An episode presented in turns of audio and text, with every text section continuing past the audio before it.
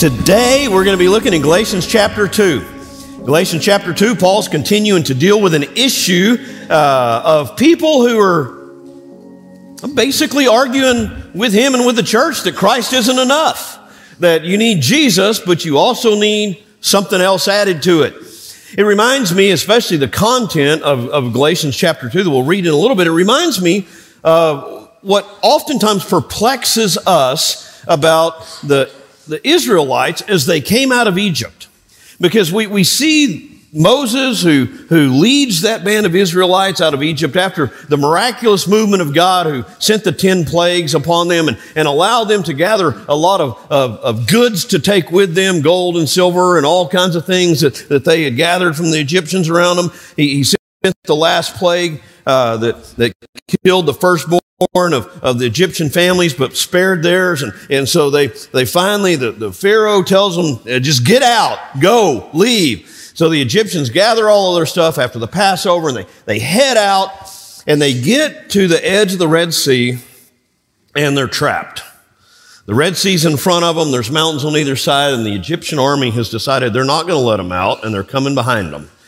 And what after all of the great things God did and all the miraculous work of God, what is it that the Israelites do? Scripture says they said to Moses, is it because there weren't enough graves in Egypt that you've taken us out here to die in the wilderness? What have you done to us by bringing us out of Egypt? Isn't this what we told you in Egypt? Leave us alone so that we might be slaves to the Egyptians. It'd be better for us to be slaves and to die out here. They completely lost faith. They completely, it's as though they could not even remember what God had just done a few days ago. And the issue with the Israelites is this isn't the last time. God parted the Red Sea.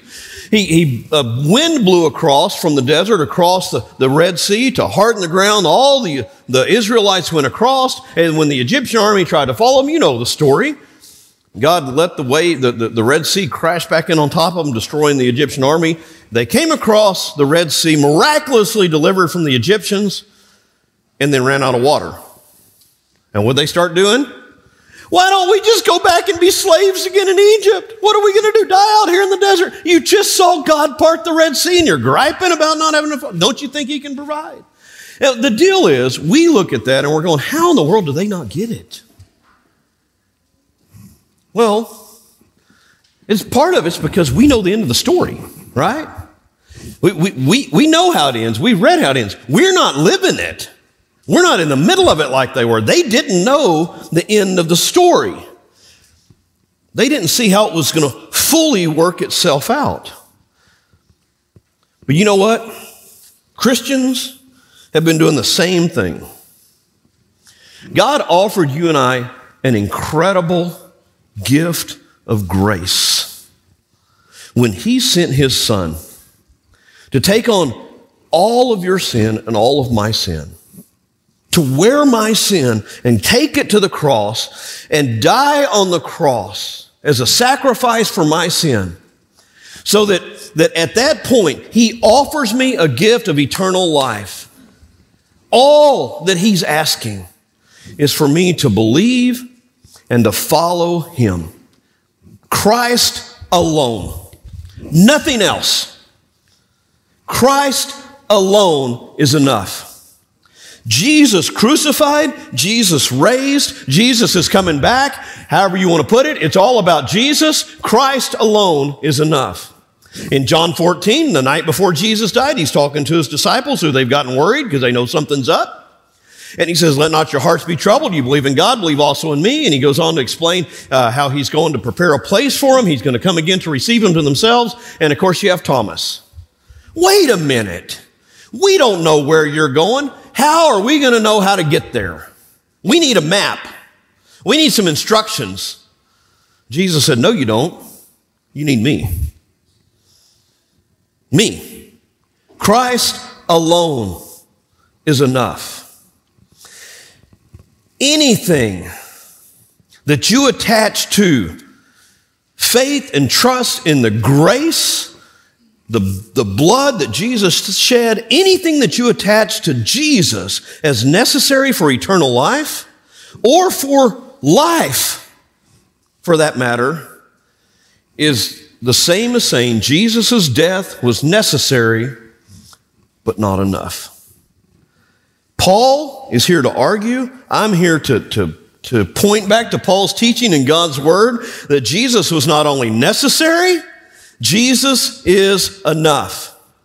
And all that we have to do is trust Christ as he leads us through the desert, as he leads us through the troubled waters. Whether he has us out on a boat in the middle of a storm, if he's in the boat with you, you're going to be okay. Christ alone is enough. It's not Jesus plus baptism. Jesus plus church attendance. Jesus plus tithing is not going to save you. It's Jesus. He is our hope. He is all we need. As you walk in a relationship with Jesus, you're going to want to walk in obedience with him, and there's going to be fruit that comes out of your life. You're going to see all kinds of changes in your life, but it's not because you tried real hard to change. It's because you tried real hard to focus your attention and follow Jesus. And even when you failed and you were trusting in the Spirit of God who dwells in you, you'll find that Christ is enough. That's the problem Paul was having in Galatians. Let's go ahead and read Galatians chapter 2, 1 through 10 is our text for the day as we continue to walk through the book of Galatians. Remember, this is Paul's first letter. In fact, I believe it is the first letter ever recorded of all the New Testament books. Galatians was written after he started the Galatian churches after his first missionary journey, probably somewhere in the time frame of around 48 AD. That's important that we nail down some time links here in a little bit, but you're going to see as soon as we begin to read. So keep that in mind. This was his first letter written, and he's dealing with those early on in the life of the church. So you're talking about less than 20 years after Jesus died and rose again, who are struggling with this idea that Jesus and his grace is enough. You've got some Jews going, well, wait a minute, Jesus was a Jew. Maybe you got to be a Jew first. To be a Jew, you got to be circumcised. Maybe you got to be circumcised first. Maybe you got to do this first. Paul's dealing with that issue as he takes the gospel, the pure gospel of Jesus, to the Gentiles in particular. So he comes here in chapter 2, verse 1, and he says, there, after 14 years, I went up again to Jerusalem with Barnabas, taking Titus along also. I went up according to the revelation and presented to them the gospel I preached among the Gentiles, but privately to those who recognized the leaders. I wanted to be sure I was not running and had not been running in vain. But not even Titus, who was with me, was compelled to be circumcised, even though he was a Greek. This matter arose because some false brothers had infiltrated our ranks to spy on the freedom that we have in Christ Jesus, in order to enslave us. But we did not give up and submit to those people for even a moment, so that the truth of the gospel would be preserved for you. Now from those recognized as important, what they once were makes no difference to me. God does not show favoritism. They added nothing to me. On the contrary, they saw that I had been entrusted with the gospel for the uncircumcised, just as Peter was for the circumcised. Since the one at work in Peter for an apostleship to the circumcised was also at work in me for the Gentiles. When James, Cephas, and John, those recognized as pillars, acknowledged the grace that had been given to me, they gave the right hand of fellowship to me and Barnabas, agreeing that we should go to the Gentiles and they to the circumcised.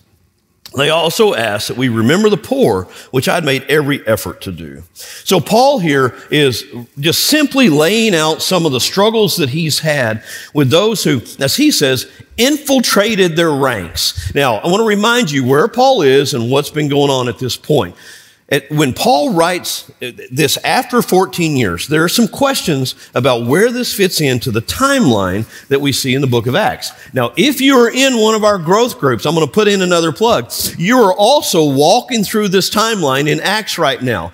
You have seen Paul's conversion. You first seen him last week when he was a part of the problem. in Acts chapter 7, Acts chapter 8. And now you've seen his conversion. You've seen God, Paul begin to minister in Acts chapter 9. Next week, you're going to study what happened after that. After years, and Paul had gone off into the desert.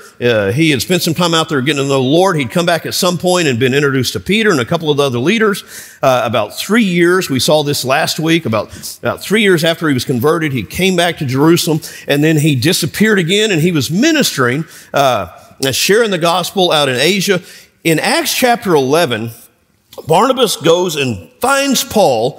It's not as though he didn't know where he was. He goes to Tarsus and finds Paul. What had happened, because of all the persecution in the church, Christians got scattered. They were driven out of Jerusalem. They were scattered all over the known world. And one of the places there was a large gathering of Christians was in Antioch. And as that church in Antioch began to grow, more and more Christians were getting saved. Many of them were Gentiles, and they didn't know the background. They didn't know the Scripture. Remember, the Scripture at that point is Old Testament. So they asked Barnabas, the Jerusalem church actually sent Barnabas up to Antioch to pastor. Barnabas gets up there and goes, whoa, wait a minute, this thing's going crazy. There's too many here. I can't handle this on my own. So he sends for Paul. Paul was over at Tarsus at that time. Paul comes back to Antioch, and he begins to serve as co-pastor in the church at Antioch. And this is what we find at the end of Acts chapter 11. At the end of Acts chapter 11, verse 25, says, then when he went to Tarsus to search for Saul, and when he found him, he brought him to Antioch. For a whole year, they met with the church, taught large numbers, and the disciples were first called Christians at Antioch. In those days, some prophets came down from Jerusalem to Antioch.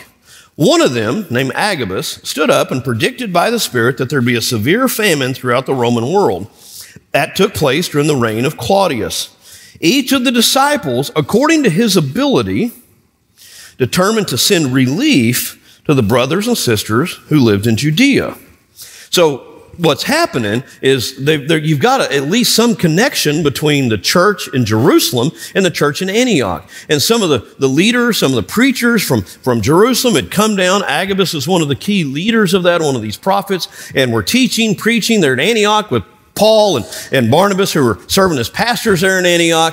And as Agabus comes down at some point, he prophesies. He declares that there's a famine that's about to come across the whole Roman Empire. And so because of that, Paul and Barnabas, probably as leaders of the Jerusalem church, took up this collection to help their brothers and sisters in Jerusalem. Well, why would they do that? Well, first of all, you have a clear connection. In a lot of ways, the Jerusalem church was the mother church. That's where the church started. It was Acts 2. That's where God began. And so you have this connection. So these believers in Antioch that had more means, more income, wanted to support their brothers and sisters in Christ back in Judea and in Jerusalem. And so they took up a collection. And when they did that, they sent that collection, in verse 30 of Acts 11, sent it by means of Barnabas and Saul. So Paul, Saul, and Barnabas at that point took the collection from Antioch back to Jerusalem. Most of the scholars I trust believe that that's the meeting that we find in Galatians chapter 2. Would have taken place somewhere around 46 AD, 14 years or so after Paul's conversion experience, and as the Jews would count that time, okay? So 46, 47 AD, right in that time frame, Paul comes back to Jerusalem, and while he's there, he discusses this problem that they're having with those Judaizers, those who are saying that Jesus isn't enough, that you got to become a Jew first to be saved. And Paul sees it as a false gospel.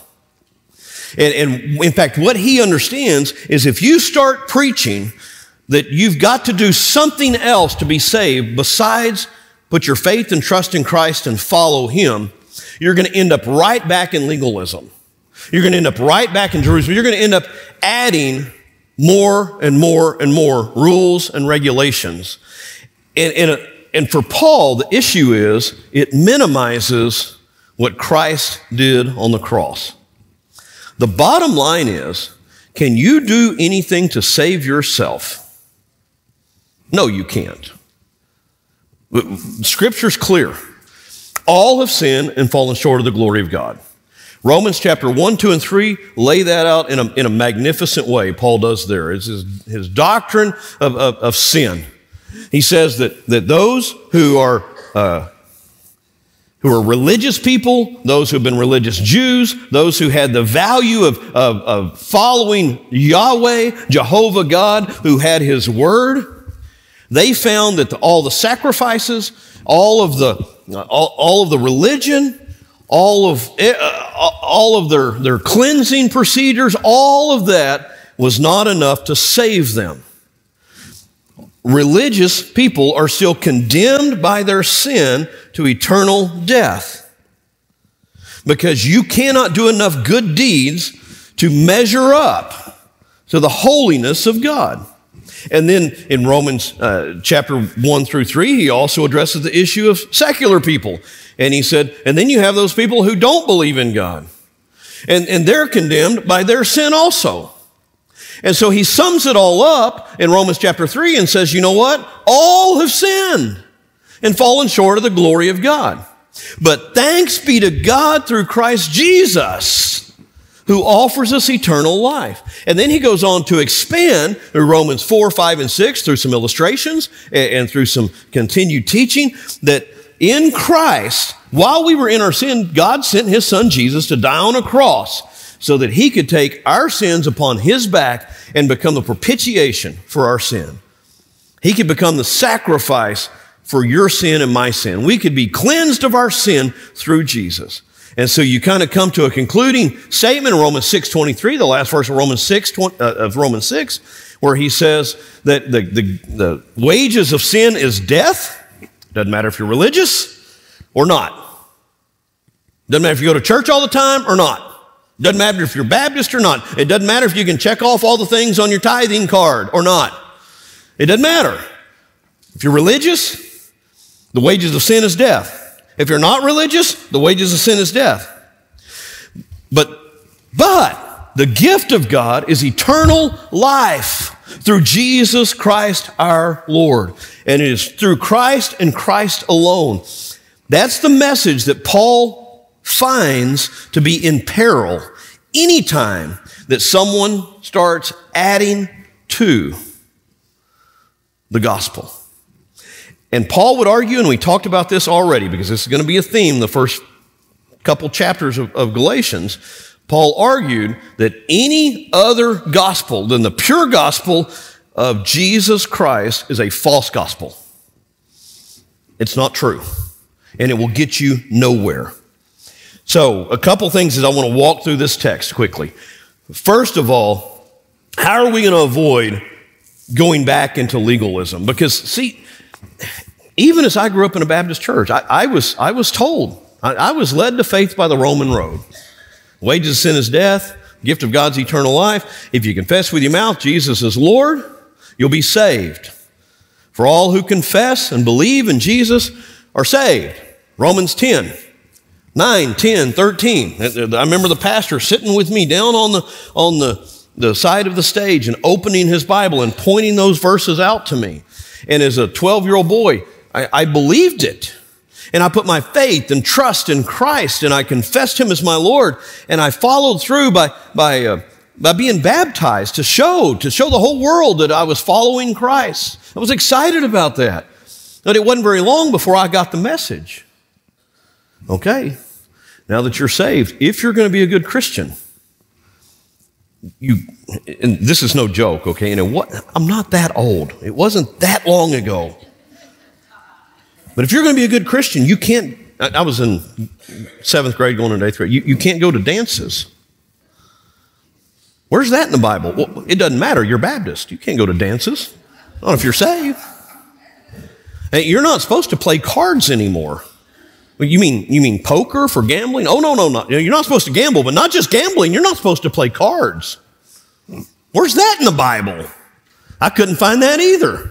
I literally had a list of things that I was given that now that you've made this profession, you got to do these things. And we're going to get to that in Galatians chapter 3 because Paul tells the Galatians, if you have that attitude, you're idiots.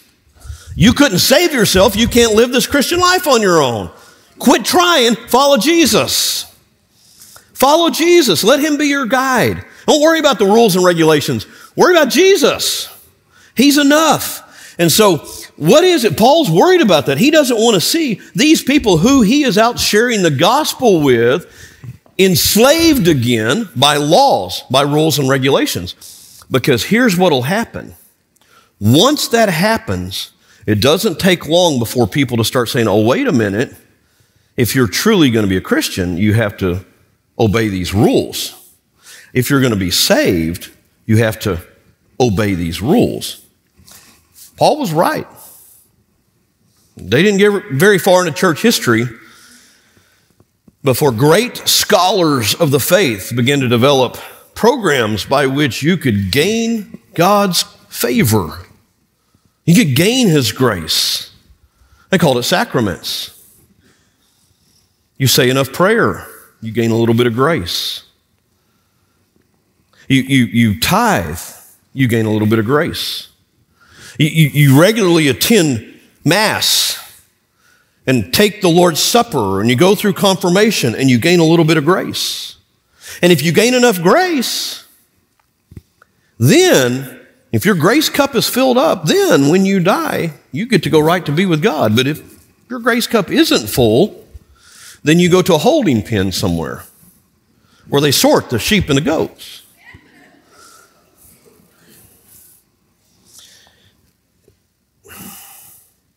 Paul was right. If you let the enemy begin to have an inch and begin to add anything to Jesus, all of a sudden you put man's stamp on grace. In that system, then priests and bishops, and ultimately, for 1,000 years of church history, the ultimate dispenser of grace was the Pope. So you put a man in charge of distributing the grace of God, as though Jesus isn't enough. Paul doesn't want the church to go down that road. Paul wants the church to be reminded that Jesus is enough. Faith and trust in Christ is all that's necessary for salvation. So how does he deal with that? Well, first, when he makes this trip up to bring the relief offering to Jerusalem, he meets with other trusted believers. So I just want us to look at this very quickly. How are we going to avoid legalism shackles? And there's a lot of directions I could go with this. There's some other passages I want to pull in. I want to avoid that. I just want to look at Galatians 2 and see what Paul did here. Because what Paul did is he says, following a revelation, verse 2, according to revelation, I presented to them the gospel that I preached among the Gentiles. So something triggered Paul. Something led Paul. Paul calls it a revelation here. This is the second time he calls it a revelation.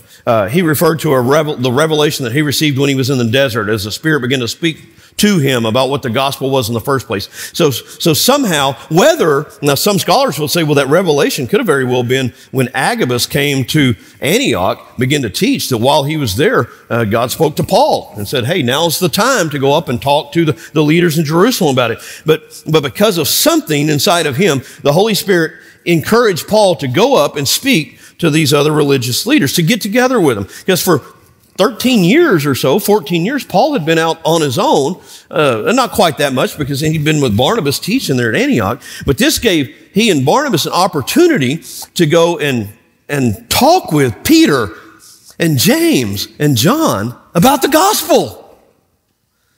And you see value in this of the religious leaders just getting together to share the gospel together. No, for me, of course, preaching this morning, I immediately think of what God just did for our church on Friday night and Saturday when Nathan and I, as staff pastors, got together with 4 of our interns and about 9 of our deacons out at Riverbend. And we spent time studying God's Word, being challenged by God's Word, worshiping together, looking at how to better serve our church family. And I feel like that I came away from that time encouraged, built up, sharpened, that I can be a better pastor. And I hope that every one of our deacons and each of the four interns who went with us felt the same way, because we'd come together with other believers, leaders in the body of Christ, and sharpened our tools for the gospel. And I feel like that's part of what Paul is accomplishing here. He now gathers together with other key leaders, and he's careful because he wants the Galatians to understand, look, I didn't get my gospel from somebody. The gospel comes from God.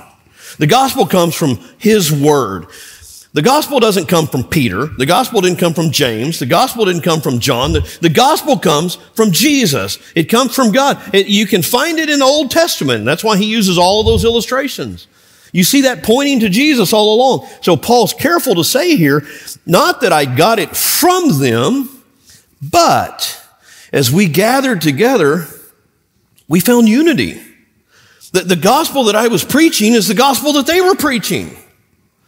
And so there was a sharpening, there was a camaraderie, there was a sharing of a common testimony about what Jesus had done and what Jesus was doing. He was doing it differently in Jerusalem than he was doing it out there among the Gentiles in Antioch, but he was still saving lost souls through the power of the gospel, and they were preaching the same gospel. And so he affirmed the ministry, he affirmed the gospel as he gathered together with Barnabas, who was key leader of the church, with Peter and James and John.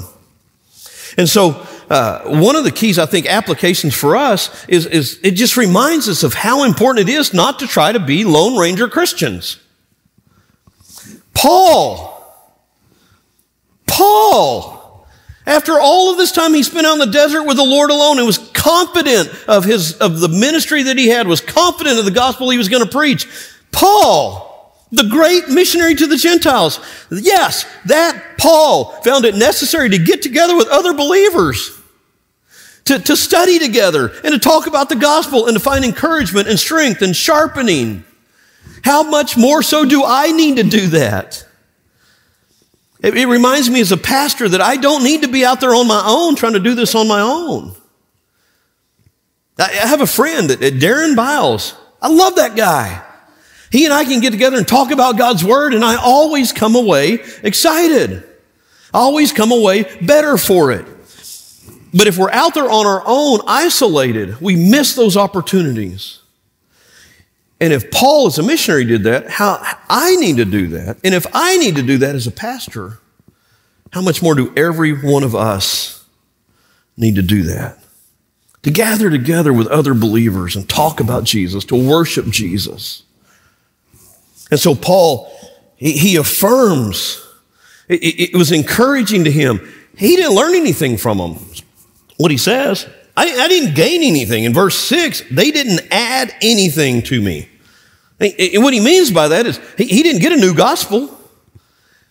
He just simply found out that he was encouraged because he found out we're all on the same page.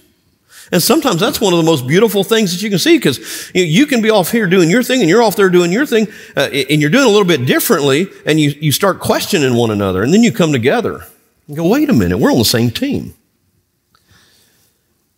The second thing that I want you to see, the big point here, is Paul understood the enemy's strategies, and we need to understand the enemy's strategies.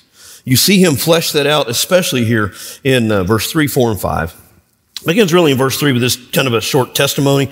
He says, not even Titus. Titus was a Greek. Titus was somebody that Paul had led to the Lord, that was serving along with Paul. Not even Titus, who was with me, was compelled to be circumcised, even though he was a Greek. So here he's using Titus as an example. It's interesting that the text tells us that Paul and Barnabas went up, but he takes Titus with him. Why?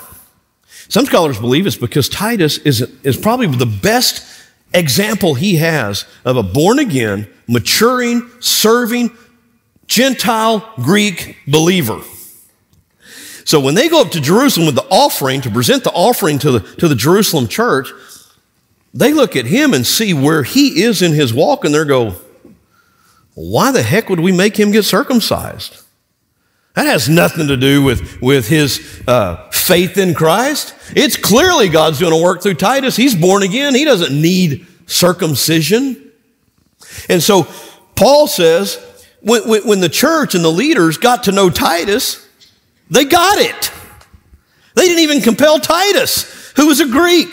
They didn't even say, oh, well, yeah, you really need to get circumcised. And the question comes up because there's one point where Paul has Timothy get circumcised. And I liken it to this because I got this question from one of our growth group leaders a little while back. Now, I like the question because it emphasizes something that's important to us. Peter didn't get circumcised because he had to. Peter got circumcised so that, I mean, not Peter, I'm sorry, Timothy.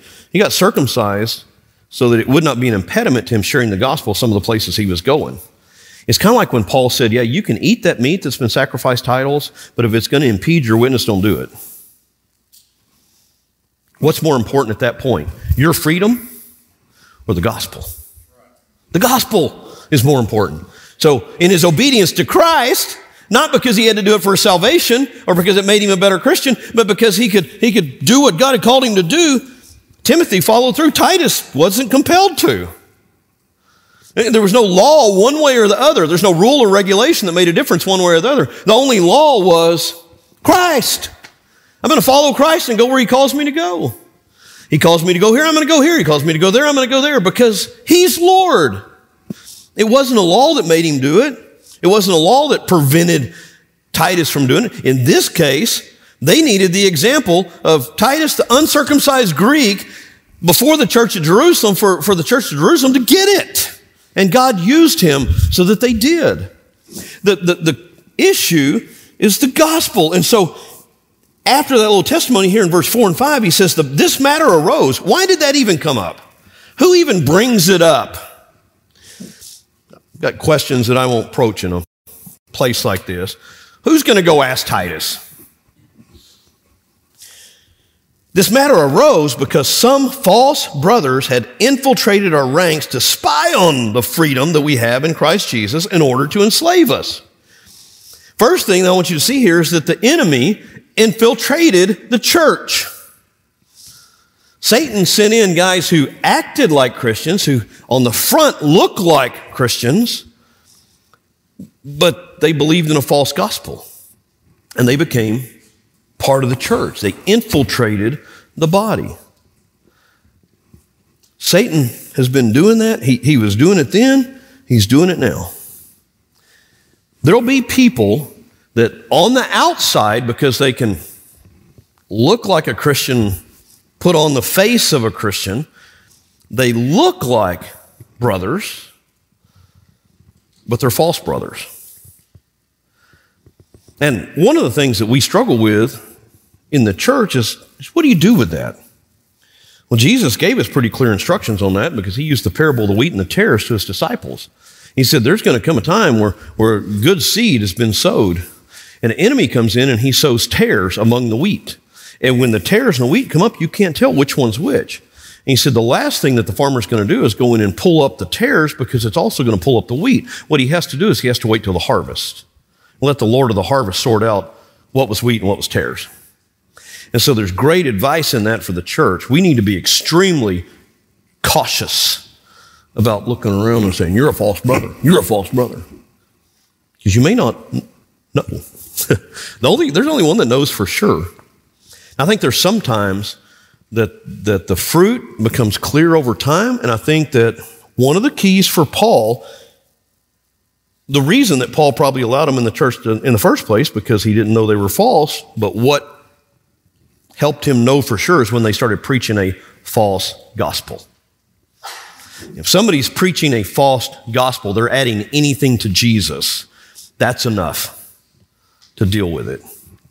So Paul says they infiltrated the church. They were there to spy out the freedom that Christ offers. There's people that will come into the church and they'll start saying, well, you know, I know that the Bible says Jesus is enough, but you also need to do, and they start making the list for you. Be cautious of anybody who starts giving you that list.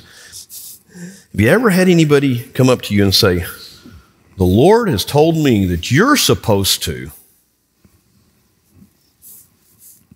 Anytime somebody tells me that, I pray about it, but I'm pretty quick to say, well, the Lord hasn't told me that yet. If you can show me in his word where he's told me that, I'm going to put a whole lot more weight in it. But if you're just speaking a word over me, or you're just declaring it to me because you had bad sausage last night and had a dream, I'm not going to accept that. But people will come into the church and they'll start adding legalistic requirements, and that was one of the tools of Satan here. And they do it for a specific purpose, Paul says. They did it in order to enslave us. They did it so that we would go back to living under the law. Maybe not the same law, but it's just a new law. It's a law that's been baptized, Christianized law. The sacramental system that reigned over the majority of the church through the Holy Roman Catholic Church from 400 AD until Martin Luther nailed the 95 Theses on the door of the Church of Wittenberg. That sacrificial system was not the same as the Old Testament law, but in a lot of ways it was just baptized law. It was man's effort to reach God through going through the motions. And you can't. Jesus is the only hope. In Christ alone, we'll find our freedom. And so then we have, toward the end of this passage, I just want to give you what I see from verse 9 down, a strategy for preserving the gospel. First one that we see here is stand firm on the true gospel.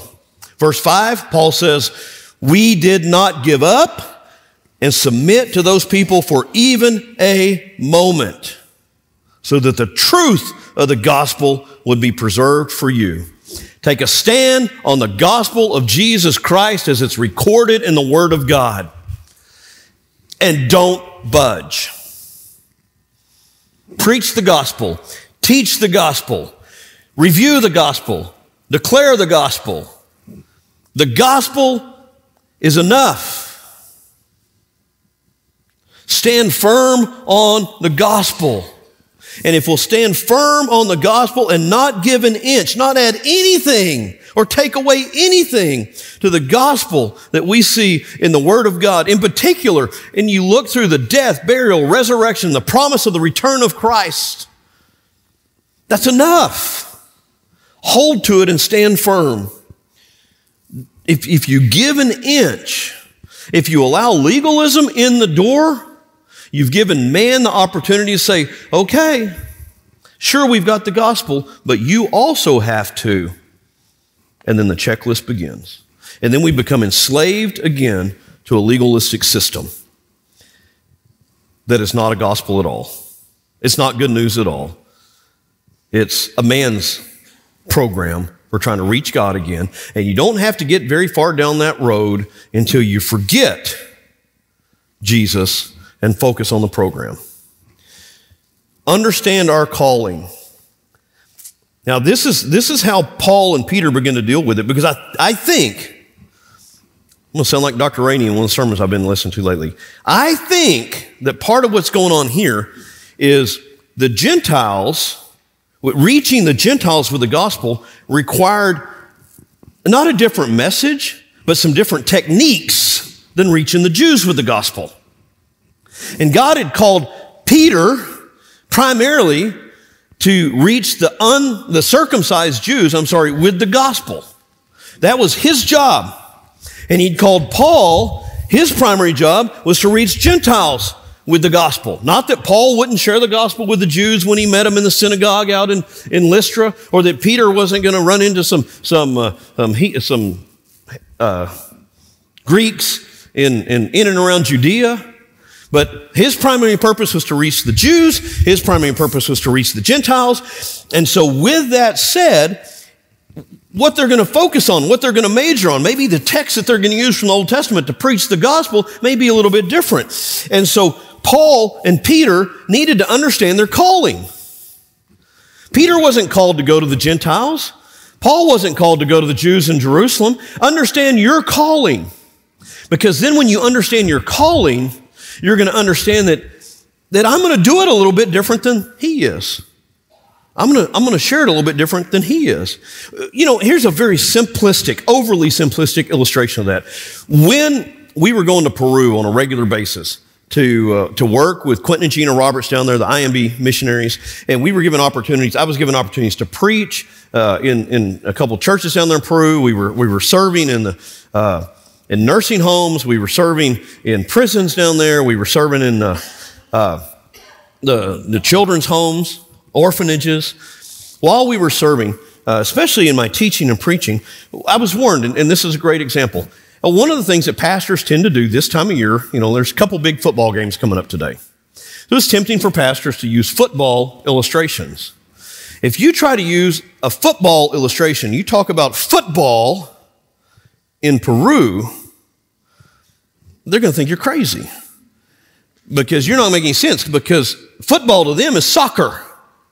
And it's a whole different game than American football. And so you cannot share the gospel using American football illustration in Peru. You got to understand your calling. You got to understand where God has sent you and to whom God has sent you. And so you're going to adjust how you present the gospel. Paul and Peter were probably using a little bit different language when they shared the gospel with circumcised people than they were when they were sharing the gospel with uncircumcised people. Just like you're going to have to use a little bit of a different language if you're sharing the gospel in prison, like some of our men had over and over, or you're sharing the gospel down here in the mall. Your language is going to be a little bit different. And one of the things that Peter and James learned about this when Barnabas and Paul came and met with them is, look, God has given me a calling. And we need to steadfastly pursue our calling. And one of the parts that's important about steadfastly pursuing my calling is to stay in my lane. Paul did not need to be telling Peter how to share the gospel. Peter did not need to be telling Barnabas how to share the gospel with the uncircumcised. It was clear that God had given them the same gospel to take to two different types of people, and it was going to be presented a little bit different way. If they would stay in their lane and take care of their business, the kingdom of God was going to grow, and the gospel was going to be spread, and God was going to be glorified. But what happens so many times, a guy that's over here supposedly called of God and serving in his little role, starts looking back over his shoulder. And maybe that guy's having more success or he's having less success. So maybe he wants to try to copy him, or maybe he wants to go over and tell this guy how he's doing it wrong. And that does nothing but create disunity. If we will, what Paul and Peter and James and John and Barnabas learned, it seems, is to stay in their lane. So Paul says here, on the contrary, they saw that I'd been entrusted with the gospel to the uncircumcised, just as Peter was for the circumcised. And since the one at work in Peter, hear that, the one at work in Peter for an apostleship to the circumcised was also at work in me for the Gentiles. They recognized when they got together, though they were doing things a little bit differently and reaching different people, it was the same God. The same Spirit that was at work in them, declaring the same gospel. One of the things that will help us avoid legalism shackles is quit telling the other guy that he needs to do it like you. He needs to do it according to God's word. If it's unscriptural, if it's a different gospel, that's something else. But Paul went from dealing with false brothers who were preaching a different gospel to dealing with true brothers who are preaching the same gospel in a different way to different people. There's a difference. You hear that? There's a difference. And then what they learned to do was celebrate their differences with grace for the glory of God. When James, Cephas, and John and those recognized as pillars acknowledged the grace that had been given to me, they gave me the right hand of fellowship. And Barnabas, agreeing that we should go to the Gentiles and they to the circumcised. If we will give each other grace as we go out and do the work of God, fulfilling the purpose that he's called each one of us individually, staying in our lane, God will receive the glory for it and his kingdom will grow. That's how you stay away from legalism. Remember where it begins, though. It has to be rooted steadfastly, standing firm in the true gospel of God's word. Nothing added, nothing taken away. That's what we find in His word.